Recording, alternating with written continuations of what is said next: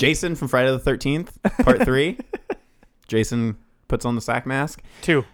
Two. Jason puts on the sack mask. Does he have a sack mask in the third one? He does until he gets the hockey mask. Yeah. So shut the fuck up. Uh,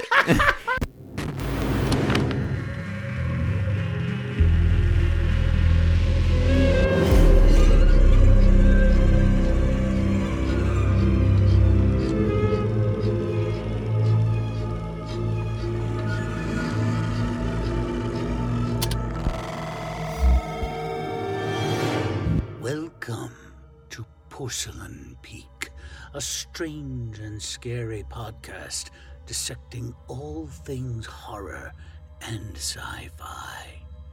Here are your hosts, or what's left of them Tone, John, and Anthony. Enjoy the trivia while you can. Hello and welcome to season three, episode 22 of the wordsforweirdos.com presented podcast, Porcelain Peak. This, why'd you grab your titty when you said that? because that's how it makes me feel I'm a weirdo. I like them words, you know what I'm saying? These are my porcelain peaks. Say, I'm oh, very yeah, pale. Oh, you're gonna have to join one of our packages. You can't just get the things piecemeal. Oh no. Oh my god, I'm very uncomfortable. Also, if I had known that that's what porcelain peak meant, I never would have agreed to be on the show. That's not what porcelain peak meant. Stay tuned to find out why. And hopefully, they won't get hit by the SWAT team or fucking snapped by Thanos out of existence. we promise it's not about his titums. This week for news, we got some more Zack Snyder stuff. Then we're going to play trivia. Shocker, I know. For our main discussion, we are doing our first trivia redemption. We watched Village of the Damned, The Bird with the Crystal Plumage, and Nightbreed. And Nightbreed. Nightbreed. Yes, very excited to talk glad, about that. glad to know it's on the forefront of all of our brains. Yeah, we're gonna lose some fans real quick. Then for our final cut, we got a special director series coming at you for the whole month, and uh, let's just say it's coming to get you, Barbara. like from the movie. yeah, directed by that guy. Before we get started, let's check in. Timon, Pumbaa, how you guys doing? We all know who's who in this one. There's no fucking arguing about it like last week. Uh, yeah, I definitely uh, try to avoid standing downwind from John. oh yeah. Oh yeah. I'm doing well. Yeah. I mean, I mean, technically, you said Timon and then Pumbaa, so I was waiting for him to jump in. But I'm doing well. I am still getting things adjusted to my liking at the new place, but it's coming together real smooth. Uh, there's probably a picture or two that might get floated around of me enjoying uh, one of the movies we talk we're talking about today uh, somewhere on the Instagram. But uh, yeah, it's it's looking real nice. I've got some of my my horror knickknacks and stuff around the uh, main living space, which And- just feels so. And his horror patty wax. I've just been sitting here this entire time being like, okay, how can I turn that into a sexual joke? Okay, how can I turn that into a sexual you joke? can knick-knack my patty wax. Yeah, there we go. Hey, I'm, I'm gonna give that dog a bone. You know what I'm saying? anyway, Woo! Uh, I'm doing great, guys. I did um, a couple nights ago have a pretty rough night, blacked out, uh, woke up, and turns out pregnant. pregnant. Yep, I was pregnant. Pregnant. Yeah, I was pregnant, and uh, How does one get pregnant? gave, gave it a few hours trying to make up uh, some decisions about what I was going to name Little Internet Darling. And uh, then it just turned out that it was the Yeah. Taco Bell I had had the night before. Um, Just a demon. Yeah, it was the uh, village village of the uh, double decker tacos. I was village of the I was a little village of the crammed, if you know what I'm saying. Toilet humor. We got a great show for you guys. That is true. We do have a great show, so let's get the fucking show started and segue into news. This just in. We'll tear your soul apart. We're looping back to one of our favorite talking points on Porcelain Peak here up at Porcelain Peak, where the air is rarefied, and that is Zack Snyder, uh, son of D. D. Snyder, as we established recently. Good old D's Nut Snyder. So most, Hanover. Most of you may already know that uh, we are getting the Zack Snyder cut of the Justice League coming out what next month? yeah. This month when you hear this. This month, yeah. Yeah, and uh, I we have all talked about how we've come around to being uh, you know vaguely interested, somewhat excited in this. Um, Which one? Yeah, which one? Which one? The trailer for this, the new trailer for this, dropped with a lot more new tidbits of information for us. I think it's funny because what everybody is the most hyped about, I think, is Jared Leto returning as the Joker at the end of the trailer, uh, quoting a very a very common line that rose to prominence with. Uh, uh, Jack King Porno's Joker, uh, which was "We live in a society." Uh, he says, which was just a joke. We live in a society, and he says that in the trailer. So, um, have you So guys true. have you guys seen? Yeah, I know. So true. Have you guys seen the trailer? I've not, but I saw the picture you sent of Jared Leto, not all tattooed, and Looks I like he like that those either better. covered up or removed. well, in prison he- they don't allow the tattoo, so they had to put makeup on Yeah, I couldn't get Yeah. that job. No, it's just it's it's movie magic. You can just retcon your tattoos now. Just like, oh no, those never existed.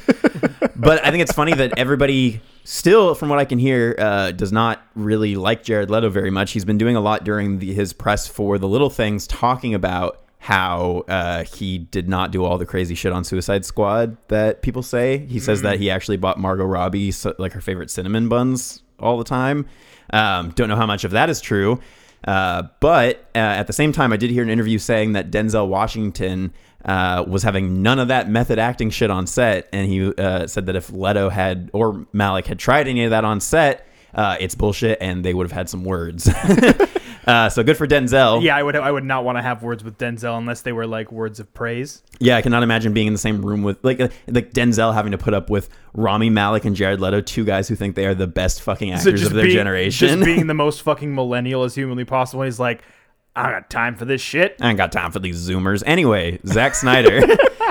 uh, trailers. Did, did you see the trailer? No, I've not. Okay, to answer I've your seen- I've original seen- question. Yeah, I've seen all of the all of the pictures of Jared Leto, including the the one with him uh, looking like Jesus Christ, which is the superstar or Uh, or or that one. like it's the, the one with the crown of thorns and shit. oh, weird.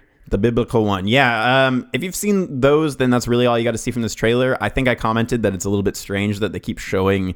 Uh, no, Strange is in the MCU. yeah, yeah, yeah, yeah, yeah, yeah, yeah, yeah, You got me. Um, it's the, it's yeah, yeah, sniped. It's the, uh, it's the whole like uh, aspect ratio that they keep showing these trailers in. They have them in the old TV box format, and I keep wondering, is that just because the effects on those shots are not done yet? Except for in that they they were just like, okay, we need to release trailer, so just do the effects in that aspect. oh, ratio. WandaVision just dropped. Let's drop those in WandaVision's original aspect ratio from the first episode. What if what if this entire thing was just WandaVision was just a lead into Zack Snyder's Snyder cut? It turned out that it was a big DC Marvel merger. That's who's controlling Say, the well, no. WandaVision universe is Zack Snyder. Yeah, we'll, we'll know if we see Ben Affleck in the ne- in the next episode of WandaVision. Play, playing his Daredevil and his Batman. You got your chocolate and my peanut butter. So uh, the other Zack Snyder related thing that ties into our final cut um, and our discussion of Night of the Living Dead last week was Zack Snyder's upcoming uh, zombie movie, Army of the Dead.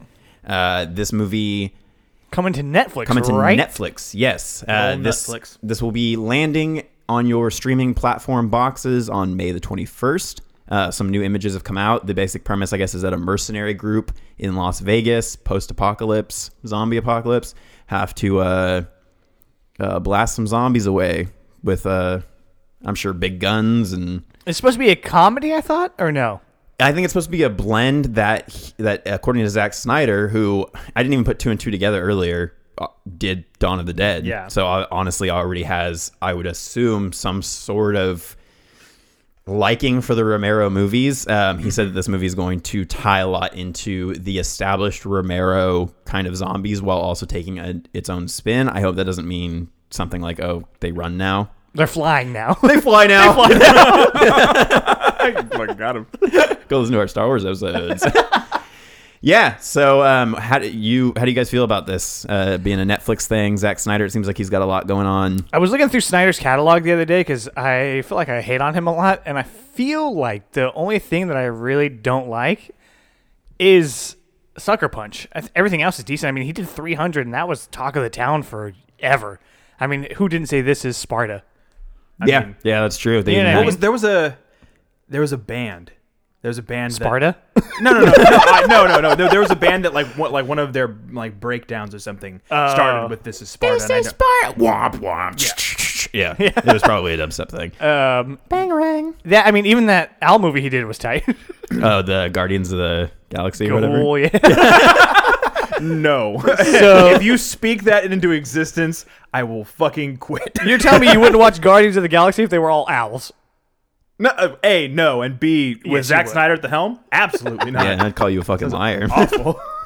Anyway, that's all I had for news. Um, I think that Zack Snyder has a lot on his plate right now, and it's cool to see him making a little bit of a comeback. I was commenting with, I think, either just John or with both of you.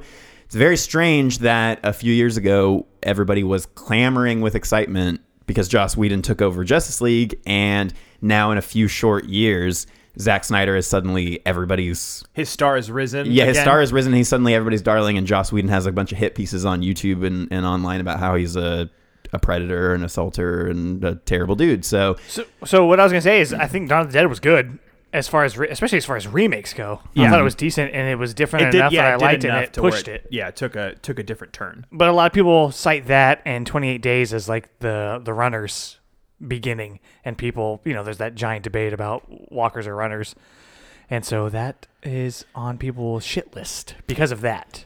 yeah, I think that conversation is long dead. Yeah. Pun intended, I guess. Um, because at this point, it's like there, there's so many versions of zombies. Who gives a fuck? Just Who do a good a zombie fuck? movie. Oh, and also just a little bit of news to make you angry, leave you on an angered note. I sent you guys the article saying that an American remake of Train to Busan is in the works. Um, so we can all go ahead and end the show now. I mean, it can't be worse than Peninsula, right? you say you say that now. I guess we'll find out. All right. Well, that will wrap it up for news. We'll go ahead and move into trivia. I've had it with these motherfucking zombies on this motherfucking train. On this Monday to Friday. I have come here to chew bubblegum and kick ass. And I'm all out of bubblegum. This week, I have decided to do slash cards, not just because it's basically all we have left, but because the next game that we have Not out of is sheer desperation. very small. So, how slash cards works? There are five categories. I will read a category, then we will go in a circle. Me reading John, John reading Anthony, and Anthony back to me. Got it? I do got it. You're supposed to say get it, and I say good. Are we skipping my my bit? Oh shit! No, go ahead. No, um, put another song on the Spotify queue. It's real new. Yeah. Yeah, well, I'm hoping we get bought out. Your trivia tune this week is Triv Triv Triv Trivia. Trivia Trivia. Redbone. It is indeed Redbone. I just posted that on my Instagram. I think you said breadbone. And I was like, I don't know what that is, but I hope I never find out. Um, Garcon, Garcon, can I get the breadbone? It's like a wishbone, but all your worst nightmares come true. okay, John, the first category is category X. and You need to name five horror movies. Five? That's a tough one, dude. That take place on holidays. All right. We'll I'll get- give you mental bonus points if you can name five different holidays. uh, I was intending to try. Ooh. So you will try. so I'm going to do Halloween, Yep, on the card. My Bloody Valentine, On the card. Black Christmas. On the card. I think I'm going to fail on my choosing five different holidays option. Okay. Um, but I'm going to go ahead and say Santa Jaws. Okay. Would rare exports work? Yeah. Cool. Yeah. Yeah. Cool. Why The not? other Why couple on the card were Mother's Day and Silent Night, Deadly Night. Mm, yeah, yeah, yeah. I don't think this is the name of the movie. I was thinking of the the uh, Hanukkah one. I was, but it, it, the, he's called the Hanukkah Killer, but I don't think it's the name of the movie. The movie's called Hanukkah. Oh, it's just Hanukkah. yeah, that's what I was. And I, then- I was sitting here like, um, What's that movie where the kid's babysitter is like part of a cult? The babysitter. Oh yeah.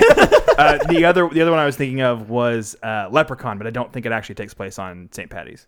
You were like, uh, you you heard the question. You were like, fuck, I just became a Jehovah's Witness. I don't celebrate any of those things. Either way, on the board. Good job, sir. Twite. Birds. Bart. Anthony, name five horror movies from the 1970s. Last house on the left. That'll do. Uh, Texas Chainsaw Massacre. Indeed, Okay. that's 74 for sure. That one I know. Two for two. I need five, huh? Yep. Would you count Alien? Alien is on the card. Nice. Yeah.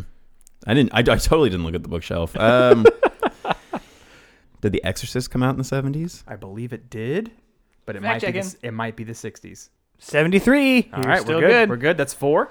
Need one more. Motherfucker. Halloween. Halloween is on the card. Nice. I, I was gonna say there's one specific one on the card that if you don't say it, you're gonna fucking kick yourself when it's Horror done. Junkie ten thirty one seventy eight. the other remaining ones on the card you did not get were Jaws, Night of the Lepus, Let's Scare Jessica. Lepus, you uncultured swine. Whatever. Let's scare Jessica to death, and then obviously Alien was the other one. That you That's fucking hella rude. Seriously, bro. Uh, Good yeah, job, buddy. Thank you. That was nerve wracking. Let's, Just- hope, let's hope I don't get a fiver. Tone. Name five horror movies. For real? yeah, Shit balls.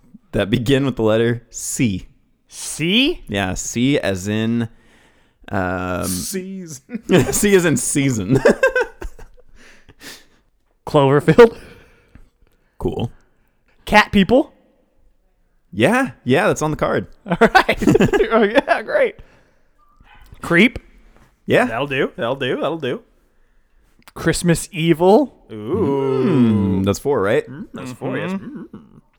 Crimson Peak. Ooh, fucking nailed it. But you could have gotten mm, Christine, baby. Ooh, I'm sorry. Crimson Peak is actually Carrie a as well. gothic romance.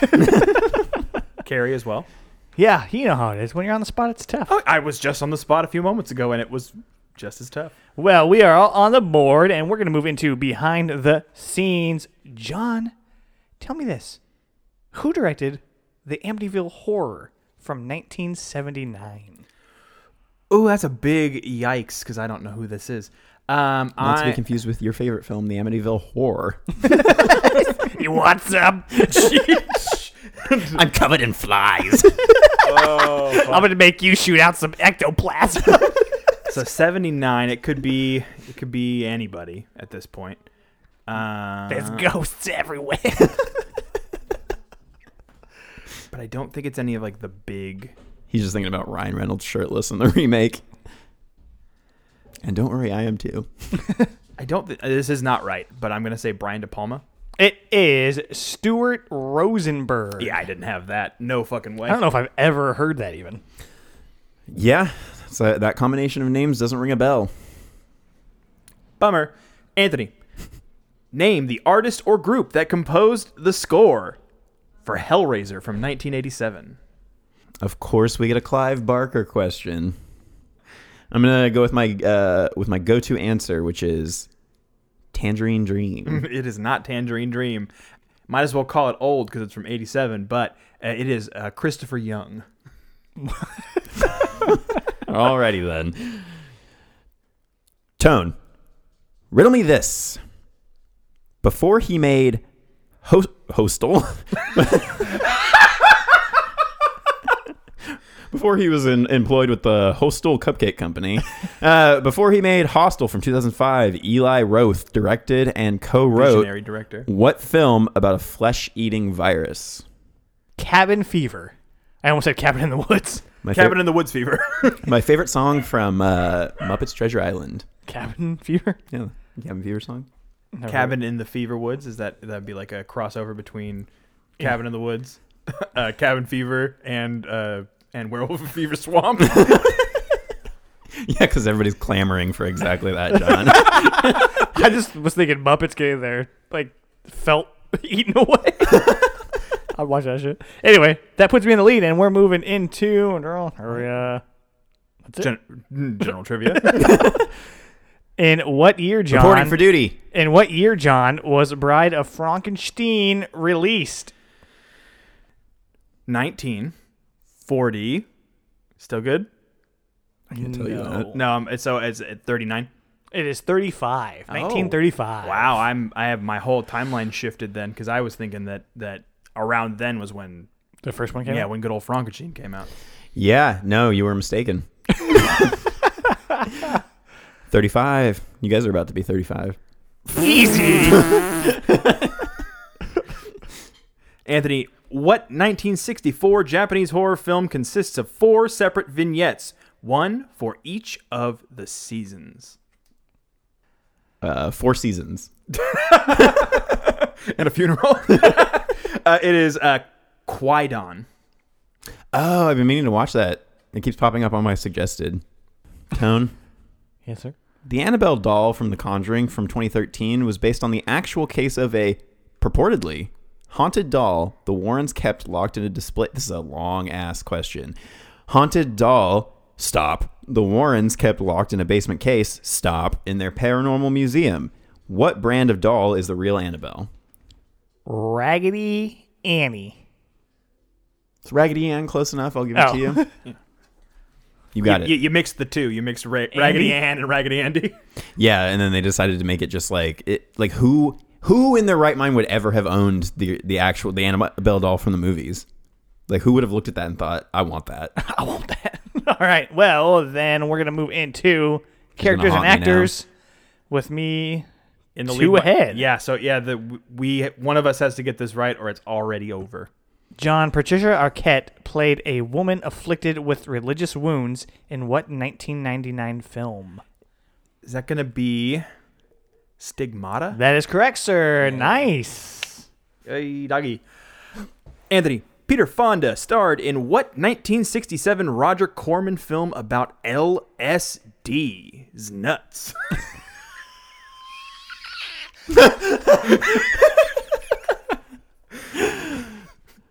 I'm gonna say Visions.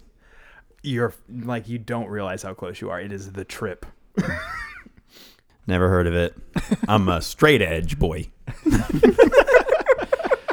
so I'm out. I've let down uh, my family You- and so country. So you've dishonor. You put dishonor on you, dishonor on your cow. Not on my cow. Tone. Josh Hartnett played Eben Oleson Fucking god damn it! in what 2007 vampire film? 30 Days of Night. Ooh, good job. From what year? Yep. that gives you the win. And on a Josh Heartthrob question, nonetheless. Is that Hey, is that a bone cone? yeah. is that uh, Tone's bone cone. Is that fourth week in a row? It sure or is. third week in a row? Fourth, Fourth. week? Fourth. Yeah, yeah, yeah. Keep going. Yeah, yeah. All Let's right. finish her off. Just see like a uh, just see like a red dot come through the window. Slash cards like quit it. All right, John, here's your question for plot and setting. Reporting for duty. The Dead Zone, the Dead Zone takes place in what fictional New England town? There's like a town that like they always use, but it's not Derry. But I'm gonna say it's Derry because I can't think of anything else. It is Castle Rock. Yeah. At this point, I was already it was already too far gone anyway. Guess you couldn't castle rocket. Yep. Anthony, in something that's going to make all of us laugh, probably a young boy suspected of murder insists the killer is his new good guy doll, which may or may not be possessed by the soul of a serial killer in this 1988 film. And who is the serial killer? Here, here's what happened with this fucking game: is they're like, anytime you get to a card, you can't think of a fifth question, just throw in a Chucky question. Yeah, yeah. Fucking child's play, bro. It is indeed Child's Play. Who's the who's the serial killer? Charles Lee Ray, Child's Play, directed by Tom Holland, starring that chick from Seventh Heaven. Seventh Heaven. Nailed it on all accounts, all kinds. So that's bonus points, Written, right? written by Don Mancini, Cini, Beanie. Whoa. Okay. Uh, canceled. Hashtag. And uh, I was I was thinking B I N I. I'm sure you were. And uh, so that gives me three bonus points. So we're now. Yeah, you get three points to bonus. Oh, no, no, thank you then. Tone, for your final question, like anybody cares, in what U.S. state does the majority of the descent from 2005 take place? well, they're un- underground, so it's uh, it doesn't cross state line. It's you're like you're like it's uh it's Chud. Uh, Montana. The know. government don't own the underground. what did you say? Montana. Ooh, sorry, it's North Carolina. Well, there you go. Could have had it, dude. Isn't that where the uh, Mount Mount Rushmore is? I don't know. Well, that is the fourth week straight for me. What's the Ooh, record? uh, I don't know if straight's the right word. In trivia. Okay, thanks for the clarification. Yeah, let's get that straight. yeah, yeah. I mean, I would congratulate you, but now at this point, I'm just filled with a, an intense desire for vengeance. Rage. This is the best I ever done. Anyway, that will wrap it up for news and trivia. If you want to hear news and trivia every week, then hit that subscribe button. And if you want even more content, then head over to patreon.com slash porcelain peak. John, what are they going to get when they go over there? You get hours of content, the ability to get some some cool cool perks like uh, like mugs, stickers, shirts, Stickers. you name it. You don't necessarily get it. It's the things that are on the website. But um, speaking of which, we have a new patron who's joining the fold. A porcelain peak fold. Yeah, I don't know who this person. Who who's this? Mr. Jeff Rogers. It's a beautiful day in the neighborhood. Shout out, old Captain Rogers. Thank you for being our newest patron. Yeah, thank you for uh, caring enough to give your hard-earned casho changeo to us. We love that hot sweat, dirty money um, that all of you guys send us every month. Uh, weird that it comes in an unmarked envelope uh, put under the the secret rock in the front yard, but Yeah, the, the We la- appreciate it nonetheless. Yeah, the uh, the last package drop was uh, was covered in blood and some other substance, so I don't I don't want to touch it. Seaman. Yeah, sea, Seamans. Not, not mixed together. Yeah, thank you so much. We very much appreciate it. yeah, patreon.com porcelain peak for hours of bonus content. that being said, we'll go ahead and move into our main discussion.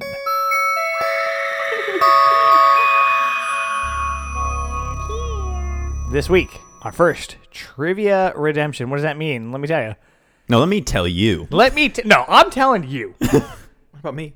No one wants to tell me no, no, no. it's, You- it's trivia related. You, don't, you, you can't be saved, John. you don't get I've- redemption. hey, I've won trivia before. what? I was the first person to sweep a card. It was a shitty fucking Stranger Things card. But Don't say bring up the tapes. Ain't nobody got time for that. So these are movies that we had as trivia questions and several failed several trivia questions. Yeah, they're they're movies that we collectively agreed we had no concept of or didn't know existed or just hadn't seen. Uh, so we decided that we needed to better educate ourselves because we like to see ourselves as educated folks. Right, and Nightbreed was requested from one of our listeners as well. So we figured, hey, let's t- kill two crystal birds with one stone. With one plumage stone. with one plumage stone. So again, we watched Village of the Damned, the original, and Anthony the remake as well. Yeah, I did And the uh, extra work this time. Right. You're and- welcome. And then we watched The Bird with the Crystal Plumage by Dario Argento, his first movie. And then we watched Clive Barker, written and directed Night Breed. So the first one we're going to talk about is the original Village of the Damned. Directed by Wolf Rilla, which is the coolest name. the Rilla, the Skrilla. This one came out in 1960 and like Anthony said was directed by Wolf Rilla. That is pretty cool. I'm going to name my kid Wolf. Come here, little Wolf. Wolf per- Wolf Perez. Uh, yeah, so basically what this is is a town mysteriously falls asleep, and then when they wake up, some of the women are, or is it some of them or all of them, And all of the women who were capable of bearing a child. were pregnant. Pregnant. That's how you pronounce that. Yeah. Um, Thank you. They're all uh, Green books. they they've all got a bun in the oven after this big blackout, and uh, that reminded me a lot of another property that we've talked about extensively on the show, which is Umbrella Academy. So sounds like that's probably where the Oh. inspiration for Umbrella Academy's mass pregnancy weird thing came from. we know that uh, Gerard Way likes to wear his influences on his sleeve. That would definitely be something that, that would fit that mold. Yeah, for some reason I was thinking uh, Gerard Butler, who also likes to wear his influences on his sleeve. if he's wearing sleeves. If he's wearing sleeves. That's if, why he's if never wearing sleeves. Yeah. No influences Gerard Butler. so You take the sleeves off of that, my influences are showing. So I, I feel like the kids are they're accelerated pregnancies, right? Yes. And, and then they're all born on the same day, and the kids are extremely intelligent. They're all platinum blonde, and sometimes they have glowing eyes. you know, they all look like 90s, 90s pop singers. Got- and they've got a, they've, or uh, or current day um, like Korean boy band singers. Yeah. So th- that's the basic premise of this movie. These kids seem to have some kind of mind control, and they have what could only be described as a hive mind. So if one knows something, then they all know something, and they eventually develop telekinesis. Right? No, no, tele telepathy, Telepathy, yeah. telepathy, Telepathy. and can read minds. And they just start to fuck shit up, and people want to kill them, and it's kind of fucked up. But they're kind of fucked up, so it's like, well, okay. I enjoyed the movie because it seemed to be the birthplace of a lot of these kind of tropes that you see in like I mentioned Umbrella Academy but the idea of one the mysterious the town where something mysterious happens obviously felt very very Twilight Zone and mm-hmm. that's a lot of what was coming out out around that time felt like an H.P. Lovecraft novel which I know that the movie was based on a novel called The Midwich Cuckoos which I was debating the entire time I was watching this whether I thought The Midwich Cuckoos was a cooler name or if Village of the Damned was a cooler name I think they both Um, are pretty pretty tight. I like Village of the Damned. Yeah, um, the original author John Wyndham, who I, I just read, his full name was this is some Dumbledore shit. John Wyndham Parkes Lucas Beynon Harris. Where's the Brian? Yeah. Percival. Nerds. Yeah. So that's what this felt like. It felt very much like a short story that had been adapted into what I thought was maybe a little bit overlong of a story for how much material they had to work with because the story is relatively simple. You find out that the kids are somehow implanted from some sort of alien signal of some sort. It's left pretty vague, but the idea is that the kids are trying to, I guess, at first learn about the planet. They Assimilate do that, and yeah, and they, they do that through the school teacher scenes where he's trying to teach them, but everybody's just getting really frustrated that they're not acting like uh, average, ordinary American children. Umans. Uh, they comment on the fact that this is happening all over the world, so this is this leads us to think, which I kind of liked that it's a it's an invasion all over the world, but it's done in obviously a different way than you expect an alien invasion, and you don't get to see the other places. They just mention, you know, like I had talked to you guys previously with the updated lines. They said an uh, Eskimo village this happened, and because all the kids were platinum blonde and white, they were all killed immediately. Um, that's updated to be an Inuit village, and the kids don't get brutally murdered, but uh, except in a giant fucking school uh, schoolhouse explosion. But That's that's some real fucked up uh, um, schoolhouse rock shit. yeah, schoolhouse explosion. I'm just a. oh my god! Uh, yeah, so we we find out that these kids have a plan for just being fucking creepy. I guess just being creepy kids. Are they trying to take over the world? Who knows, Who baby? Yeah, but everybody's afraid of them and doesn't want them around. So we get the uh, the hive mind idea, which is a classic, classic trope. Um, I'm sure this wasn't the original place where it came from. It has to be pretty early in that. Uh, from the book, yeah, if it's from the book, and then uh, we get the idea of the, the the classic creepy kid, which we've seen done so many times in things like The Omen and Children Children, of the of the Corn. Corn. Has a very very similar kind of hive mind, creepy children. Uh, I thought they were cute. Yeah, The main actor, he's he's I'm yeah, he does some creepy shit, but for the most part, and his performance is great. I was wondering about the kids if they were dubbed by they 100% were dubbed by adult actors. Yeah, that's what I thought to make them especially creepy, and it was off-putting. And I was wondering how much of that was like a the kids couldn't deliver the lines, or how much of that was obviously to make it creepy in the movie. and uh, I didn't look into it, so I guess it's something I'll have to look into. I think it succeeded in that creepiness. Yeah. yeah, And I, I loved seeing the old style effect of how they did the eyes, where they would just freeze the actual frame. So you can definitely tell that it's just a picture, but then And they they would just have do the some light lights. shine through, yeah, where the eyes were. It's fun to see that kind of old school effects work. But yeah, this ends pretty much like in a uh, a classic. We can't. We're not going to save the kids. We're not going to find a way to redeem them. They're aliens, so we got to kill them. Even though they try on several occasions. Yeah, they end up. Uh, the doctor guy lures them or gets them all into the schoolhouse, and then he does the. And I, I've seen this done a bunch of times too, where it's like the think of a wall or something to block your mind. Like you always wonder if somebody could Star read your Wars. mind. Yeah, if somebody could read your mind, what would you do? Like what would you think of to try to block them out? And then in this, he thinks of a brick wall, and they can't get into his brain, and he. At least until it's too late. Yeah, and then he waits out until they blow up the schoolhouse. And Yeah, and the kids are pretty fucked up. I mean, they we get to see them kill a few people. I I mm-hmm. mean, say at least like three or four. yeah. Well, and, then And- there's also implications that they've killed others, but that no one was present or a witness to. Yeah, so it brings up that debate: like, are you gonna kill these kids because they're evil, or are you gonna try to Fucking those fucking youths with their with their goddamn laser beams. glowing eyes? Yeah, or are you gonna try to save them? And and in the end, it's they're too powerful and they become too strong and they become too vindictive, and so the choice is to destroy them. But then, to me, the ending felt a little vague because we get this explosion, right? And then at the very end, you get sets of glowing eyes floating through the atmosphere. So it left me to wonder Uh, if is they somehow survived in some form or another. Yeah, it was very um, Classic. Voldemort at the end of Sorcerer's Stone. Is And there like, is there a turns out all sequel those- to this?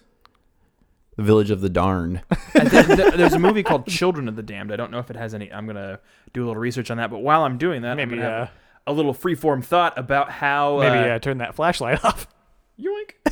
um, uh, but yeah, so I do think that there are obvious themes that are are sprinkled throughout the movie. The obvious, like the main one right off the bat is kids is, suck. is religion.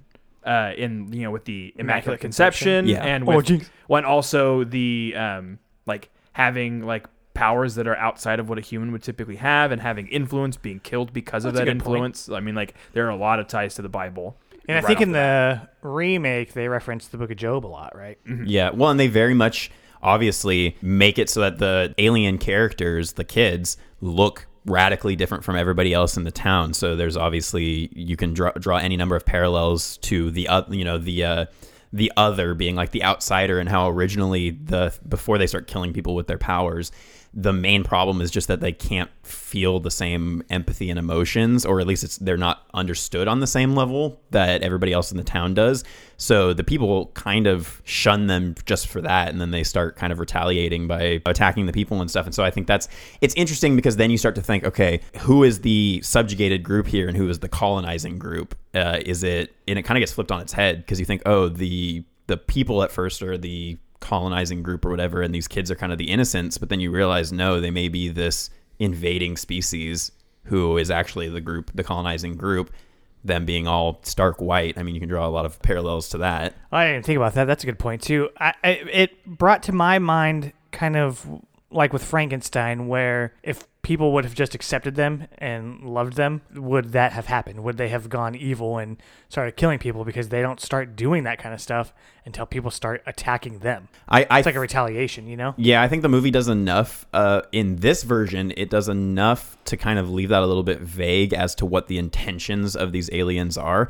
The remake does a lot more to drive it home that their plan is kind of like to take over the world, or uh, they have some nefarious intention, which makes you feel a lot less sympathy for them when they get exploded. Uh, just uh, my research, I did find that there is a movie called Children of the Damned, and it is in some way, shape, or form a sequel. Um, so the plot of that movie is six impossibly intelligent children from all over the world with dangerous psychic powers hide in a church in England after the military tries to experiment on them. So it is like the cover has uh, children with blonde hair and glowing eyes, uh, same as same as this one does, and um, it does seem like in some of the some of like the trivia that's listed on IMDb that it's named after that first movie and that it's supposed to be a sequel to the book story and not the story of the previous movie. That's very confusing. Yeah, but it is it, it is a, essentially a spiritual successor in that it carries the same same title style and that it seems like what they're what they're saying is is that all of the different instances all around the world where these children were all born to mothers who weren't expecting that one survived from each colony and made their way together. And I think we get some of that experimentation idea in the remake with Kirstie Alley's character wanting to offer these people money to look at these kids. Um, what I liked about this original one is it just throws you in. So this movie just goes as soon as as soon as you turn it on. It's just like here's what's happening. Everyone's asleep now. They're pregnant. Now these kids are here. Now they're attacking. It's very quick. It's only seventy seven minutes. Quick watch, and it feels quick.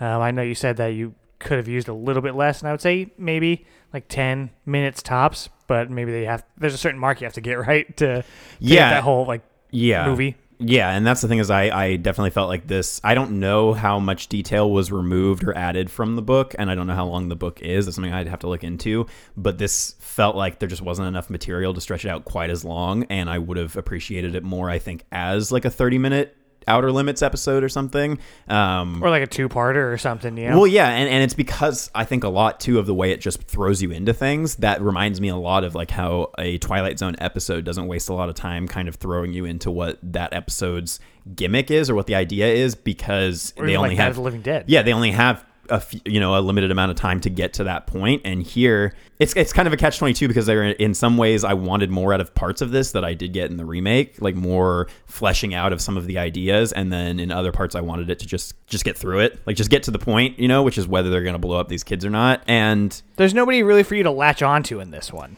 Yeah, and that's that's a difference too. Is that it? The remake does a little bit better job of having likable characters who you actually sympathize with, and adds a few more interpersonal things between characters to make them more characters. And this, is they just feel like just general stereotypes you would see in any '60s serialized sci-fi thing, where it's like the school teacher who's very like dashing and heroic, and the you know the police officer and the Well, and um, then there's the family with the husband returning home from war, like that sort of stuff. I mean, there's a there are a bunch of different like trope characters in this. yeah. Do we want to talk a little bit about the remake then? Yeah, I can talk about things that I um, think it did better and things that I think it didn't do as well. This one's by John Carpenter, Yeah. um, who apparently reported that it was not something that he wanted to do, but he was contractually obligated, so he didn't have a lot of passion for it. This one stars Christopher Reeves, Kirstie Alley, and Mark Hamill, which was all very strange to see. This is Reeves' last film before his accident, Oh, yeah. I was. and he is a handsome, handsome man. I was he like, is a Jesus he Christ, is a man. brick shit house. Yeah. I was uh, definitely fawning over over him. He's my Superman. I went into this having completely forgotten who was in the cast, and so when Christopher Reeve showed up, my first thought whenever Christopher Reeve shows up in anything is, "Aw." I get really sad because I just think about because I read his autobiography when I was a kid, and I just think about all the shit he said about his accident and what happened after that. But What his career could have been had he been exactly to continue going. on. exactly yeah and i do really like i did like him a lot in this movie because i felt like he added a lot to that kind of uh, school teacher character where that's not his entire bit he's he's more the main focus of this movie and you actually have a protagonist to kind of follow. And then uh, kirstie alley is kirstie alley. I i'm not a big fan of her from cheers on. I know a lot of people feel differently but i think she just she serves the purpose as the uh, vaguely bad guy in the movie. And then mark hamill is just fun because it's mark hamill playing The a- uh, gun-toting priest. Yeah, uh, things that I really liked that this movie did is that it did add it fleshed out a lot of that earlier stuff that's set up in the movie about how the revelation that these women are all becoming pregnant kind of plays out a little bit slower instead of just hard cutting to oh there's five months uh, pregnant. How can that be? And then you just realize that everybody had kids. In this it's more slow reveals through pregnancy tests. And then like christopher reeve finds out the woman he's with has a child A lot more character development. well, and they establish things that they establish more of it being a mystery, and that they have the man who came home from war, and he like leaves his wife because he thinks that she cheated on him. So you get a little bit of that. You get the they even have a uh, lesbian couple in one of the scenes at like the practice for the pregnancy, and it's establishing like, hey, these pregnancies are happening to everyone, including the people that it physically isn't possible for. So I liked stuff like that where it kind of leaned more into the sci-fi stuff that I was looking for, like the actual nuts and bolts of what's going on. Um, and then also expanded more on the people's kind of emotional struggle with these kids, especially with the main female lead. Her son, uh, I believe David, they shorten the whole like puzzle block thing and make him more of the focus and have him actually be one of the alien kids to actually start to learn about human emotion and learn about empathy. And so he becomes the redeemable character that you can sympathize with out of those kids, which I think does add a little bit more to the ending because he's a character that doesn't get blown up, oh, you know. I didn't get to finish it. Yeah. So, Yeah. so why do you think that the original one is fairly well received and liked versus the Carpenter one that is pretty unanimously disliked? The original one does a lot better job of just being straight up creepy. Okay. And um, for that time, I think that the movie would have really shocked people. And if we weren't so jaded by having seen the creepy kid trope and the alien invasion trope so many times already, this would have worked a lot more for me. I mean, I, and I appreciate it on that level of going, I love that it's simple. I love that it's shot really well. I think the acting is great in the original. The effects work for it being that old is is also Is, uh, yeah. impressive. Like them crashing the plane and Yeah, and the the concept. pyrotechnics. Yeah, and the concept is really good. It's really solid. That's why I think it it's a really good idea to go from seeing the original and if you really enjoyed the original, watch Carpenter's and I think it adds a lot because you already know the bare bones story and you just get get to see how he adds a little bit of his flair to it. Um, a little bit more style, a lot of events that happen just because this film was made decades later, it's just more spectacular. Like gunfights are more spectacular. There's more just things exploding. You know, it feels more like a Carpenter movie. Which, if you appreciate Carpenter movies and you liked that original version, Imagine if Kurt Russell had been had been the the school teacher. hey, I totally could have seen it. But it was Escape nice. Midwich. it was nice to see all of these kind of, um, I don't know. I, I guess I would say like B-list actors playing leads in the remake. So the things that I think it didn't do as well as yeah, it wasn't as straight and to the point. And if you're looking for just a short, digestible, creepy movie, I don't think this one does the creep factor nearly as well. And it does kind of go a little bit overboard with explaining the sci-fi stuff. It shows some things to you that the original leaves more vague. And so I think really if it, it's a it's what you're in the mood for. It's catch twenty two. Yeah. The, I, so what I ended up doing, I rated them both the same, which I don't know if we want to get into that. I, I'd say we're gonna we're gonna rate them. But yeah, yeah, I, I already. Oh, good. Well, I mean, I don't know if we're gonna rate both because you guys haven't seen them, but I mean, you can give your rating. It's not gonna hurt anything. I was just gonna see if you had anything else that you wanted to say about either of these ones. Uh, I mean, I haven't seen the remake. Um, I've only seen the original now, which I felt like it moved by at a clip. It was, you know, it was uh, entertaining. I, I felt like it did a lot for how early it would have been on. I mean, and it it falls into that pitfall that we typically get from those things where we've seen so many movies. I mean, just since you started keeping track, you've seen 800 movies in the last like two years eight forty two, motherfucker. like I mean, and and you know, while while that seems like a very large, ridiculous number, we've seen fairly close to that. I would say within a few hundred. Um, you know, we've watched a lot of films, and we've seen a lot of the uh, spindles that come off of this movie specifically because it's an early movie and it does a lot of the tropes for what what we'd have to assume at this point are some of the first times they've been done. And looking at it as it's as it's an influence piece, it excels at that. Like I said, it, for being a first time out, attempting some of these things and doing some really cool effects work and having you know like creepy atmosphere that I was really able to kind of bite down on. I really really had a good time with it. I'm just wondering what the fuck a spindrel is. It's like a tentacle. Okay, spindrels. I got two of those. I thought you were uh, mixing spindle and tendril. Probably. I don't know. Anyway, yeah, I, I guess uh, let's go ahead and rate it out of uh, five puzzle boxes that don't take you to hell. I will say a four. I really like this movie. It's fast. I would watch it again right now. I thought it was very enjoyable. As Do far it. as I fucking dare you. I'm doing a show.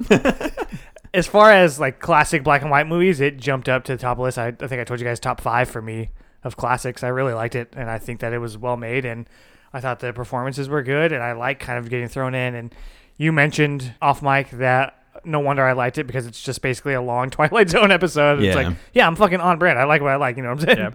What about you guys? yeah, I'm gonna say that I'm also at a four. Uh, you know, it's something where I feel like uh, another rewatch, like, and I could I could really pick it apart, and I I mean I could go one way or the other, but I do think that either way, it's a really good movie, especially as a classic film, and I think that it is something that if you haven't seen it, you should rectify that now. Rectify. Yeah, uh, I'm a, a little bit lower on this, but I think it's one of those things that could change with a, a rewatch, um, especially of the original. Uh, but I gave them both threes. I think they both sit at a, a three out of five for me. One is not better than the other. I think they both are just uh, They have different values. yeah, interesting, valuable attempts at telling that story, and it makes me interested in reading the book to see what maybe has been left out since the remake is relatively close to the original. Uh, so yeah, three out of five. Different, better on their own, better, different ways. More Yeah. better, more better, more different. Couldn't have worded it more better myself. I got about halfway through the remake and I was enjoying it. It's different, like you said, but there are parts that really add to it, and I like having a focus. Yeah. And I like learning a little bit more. So I am interested to check the rest of that out. But all right, that's going to wrap it up for the Villages of the Damned. Next up, we got the Dario Argento, produced by Salvatore Argento, his father, the bird with the crystal plumage. This one was one we missed several times, and I wish that we would have known what the questions were so we could go back and be like, oh, yeah. yeah, this whole movie, I was like, you know, it's a shame I don't remember what I'm supposed to remember from this movie for the next time. I'm kind of I'm trivia kind of question. glad because I want to say that there's probably at least one question that had to deal with who was the killer at the end. And But who was phone? Yeah. yeah, and I and like I'm glad that I that I just blanked it out and was like surprised by how that went. But I'll I'll take the lead on this one because I I feel like I'm probably going to be very high on this one, and I don't know if everyone else is going to be the same. Yeah, he Uh, smoked it. John was fucking high.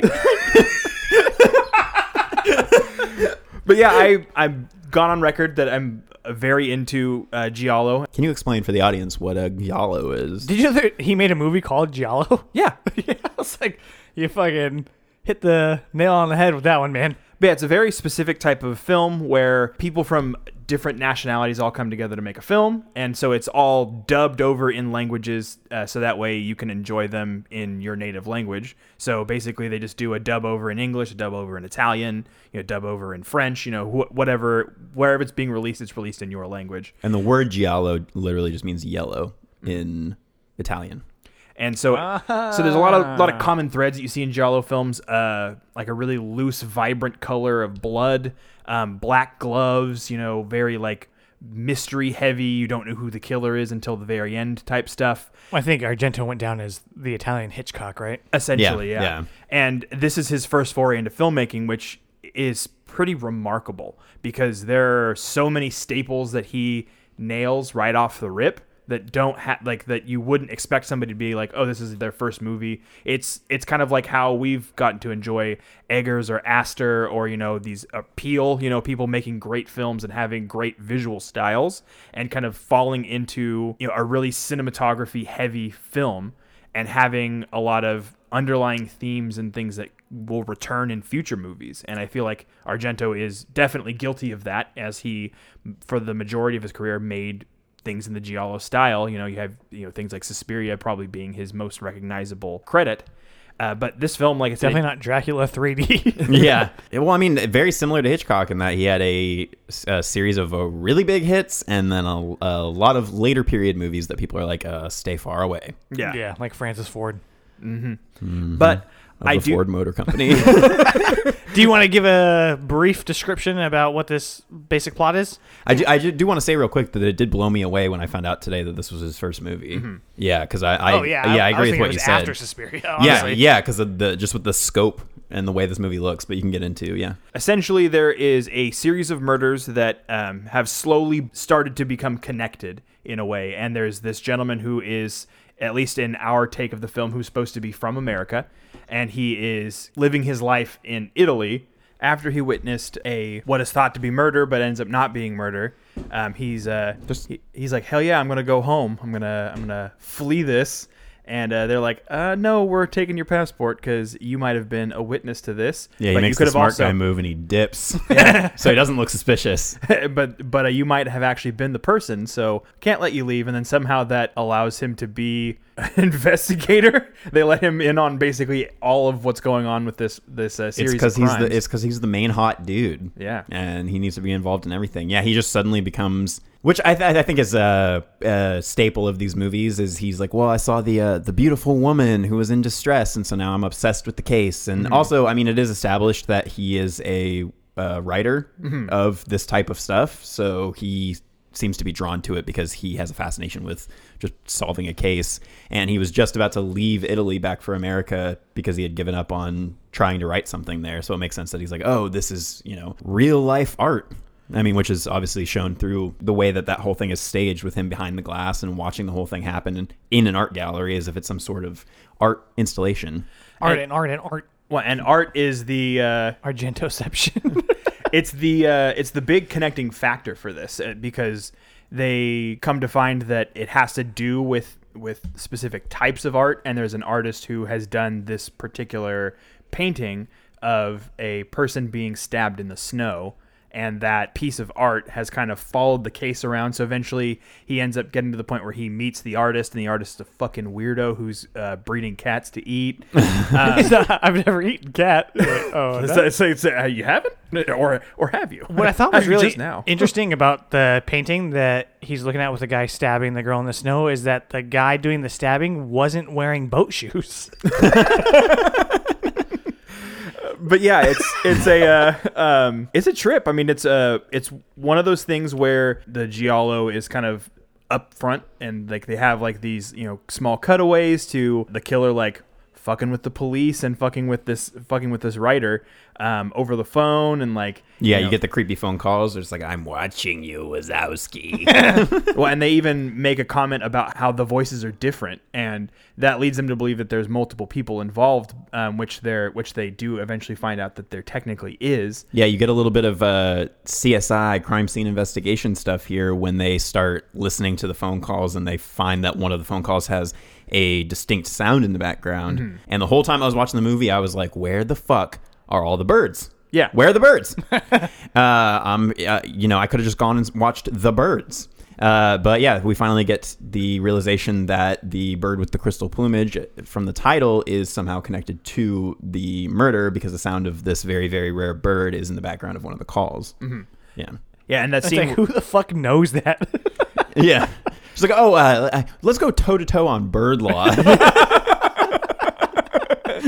Before we get into the ending portions of this movie, uh, spoiler alert, uh, this will ruin the movie. Um, but uh, we get to the end and we find out that the woman who it was a big, it was the groundskeeper in a big bird costume. yeah exactly uh, the, In a big bird costume.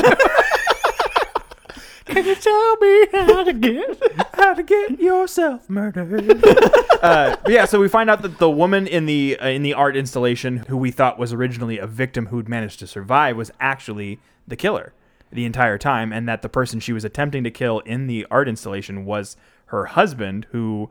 Um, had also been helping her with these murders, and that's where the two voices come into play. Was he helping? Because Yes. it seemed like at the end he was like, I was trying to, or she said he was trying to stop me, right? That, and that's the reason why is that they got into the point where she, where he was arguing with her and didn't want her to continue doing it. But So then he hits the button not to trap the main protagonist in, but to trap her in. yes, Okay, okay. Yeah, so uh, really good twist. I like that twist. Um, I, I was like, what? yeah, I mean, it, classic. If you're gonna go uh, help out at an art gallery, you definitely bring your uh, long black coat and your black gloves and you know everything. So but yeah, So then when we get images of the black figure and the black gloves, are we led to believe that it's the husband or the wife? I think it, I think it's both. it's a Okay. it- it's 'Cause both. It's a it- scream situation. Ah, Yeah, we got two killers. Classic. Good luck. Spoilers. Say good, good luck catching them killers, eh?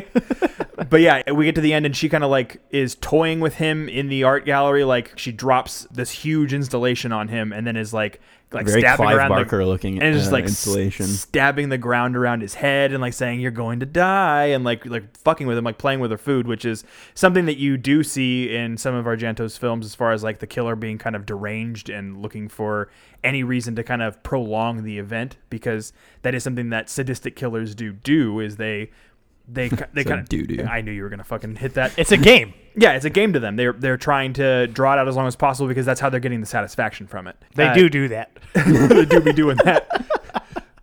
anyway, last second, the police come in and they catch her, and from there, uh, he's allowed to go home, but not without having the, his companion, the person who was with him, having been attacked during the process.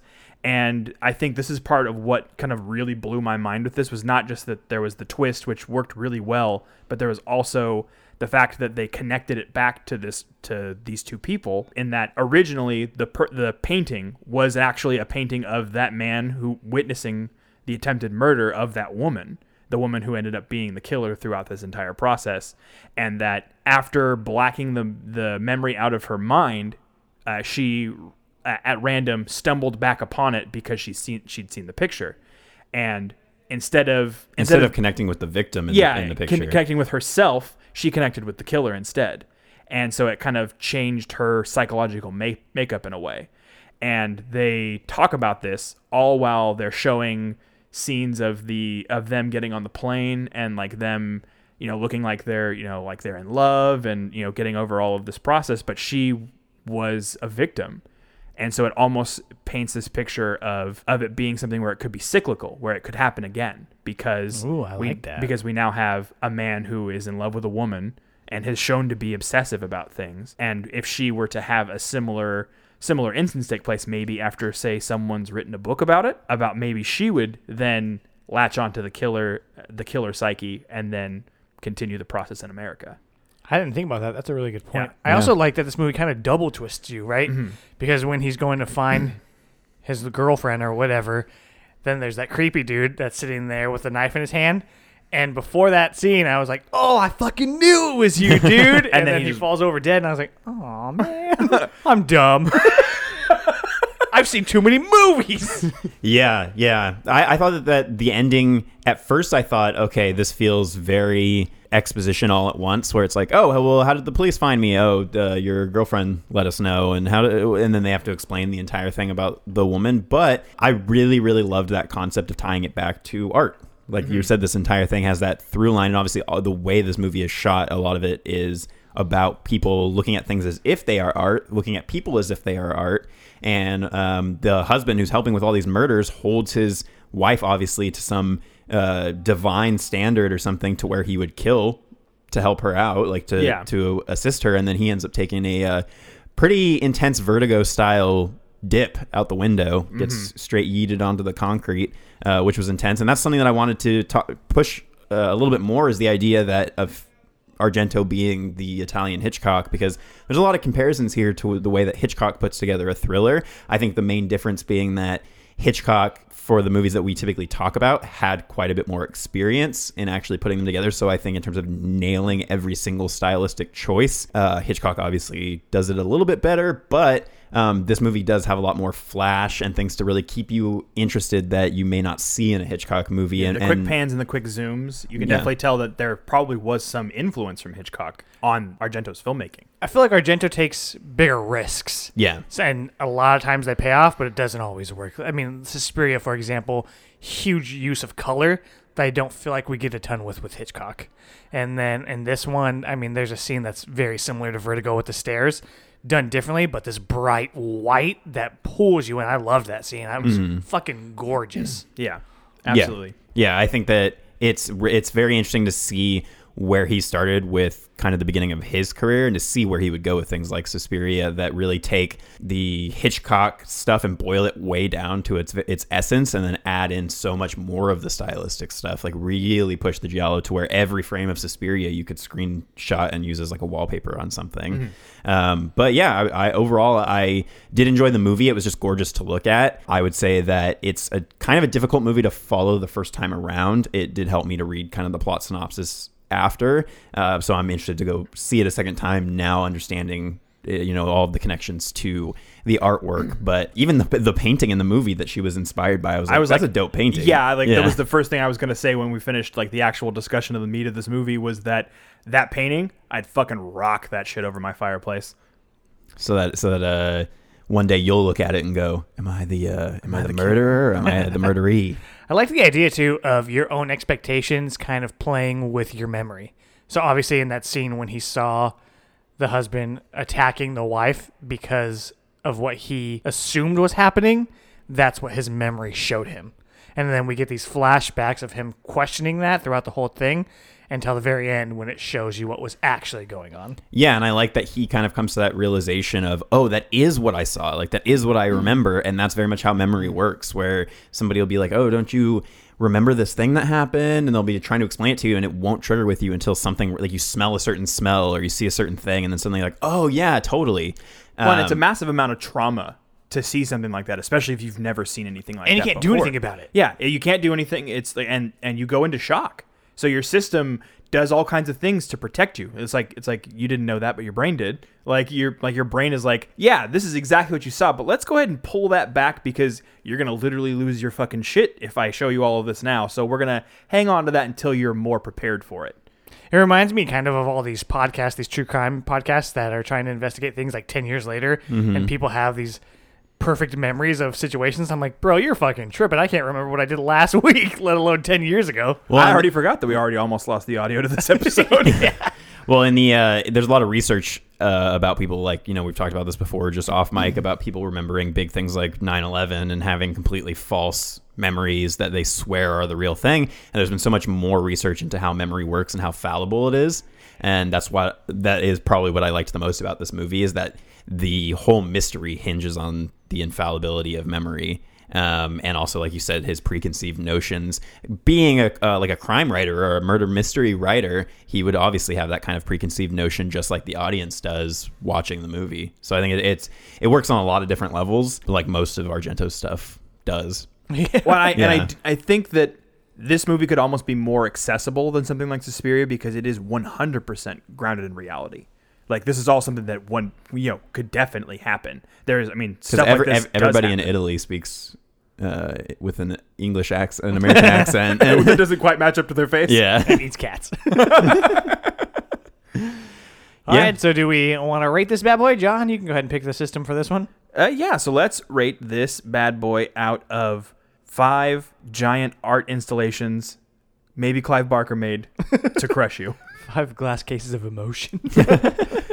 I'm having a tough one. I'm gonna say three and a half. I Okay. I enjoyed it. I think, like you were saying, Anthony, it would benefit from a second watch because it is kind of crazy to watch at at first. Um, even knowing the twist, I think it would still be enjoyable because then you can start to pick stuff out. Mm-hmm. But for me, I would say three and a half. It's gorgeous. I mean, that alone, I think the visuals are a fucking five because that movie was it blew me away. Yeah. It's ten years after Village of the Damned and completely fucking different. Yeah, for me, I'm gonna say that it is a four and a half. I very much enjoyed this. I I would say that that it jumped right up there uh, alongside Suspiria to be my favorite, one of my favorite giallo films, and I feel like it is a great showing for someone who's there for, who it's their first time out. Yeah, and I think, like you said, I would agree that it is probably more accessible than Suspiria Yeah. Yeah. in terms of straightforward watches. You know, yeah.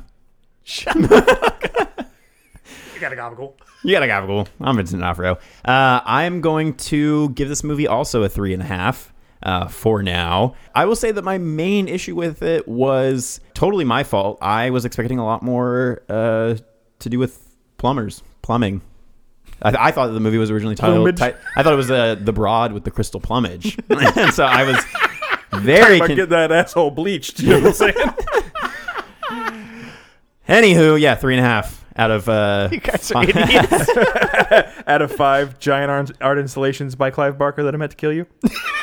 yep. meant to crush me, daddy. All right. Well, then let's get to uh, the moment that some people were probably waiting for, and let's talk about that Nightbreed. Everybody take a nice deep sigh. There goes the neighborhood. Nightbreed. Basic premise: There's a guy and he's murdering people. There's a guy, Mr. Nightbreed.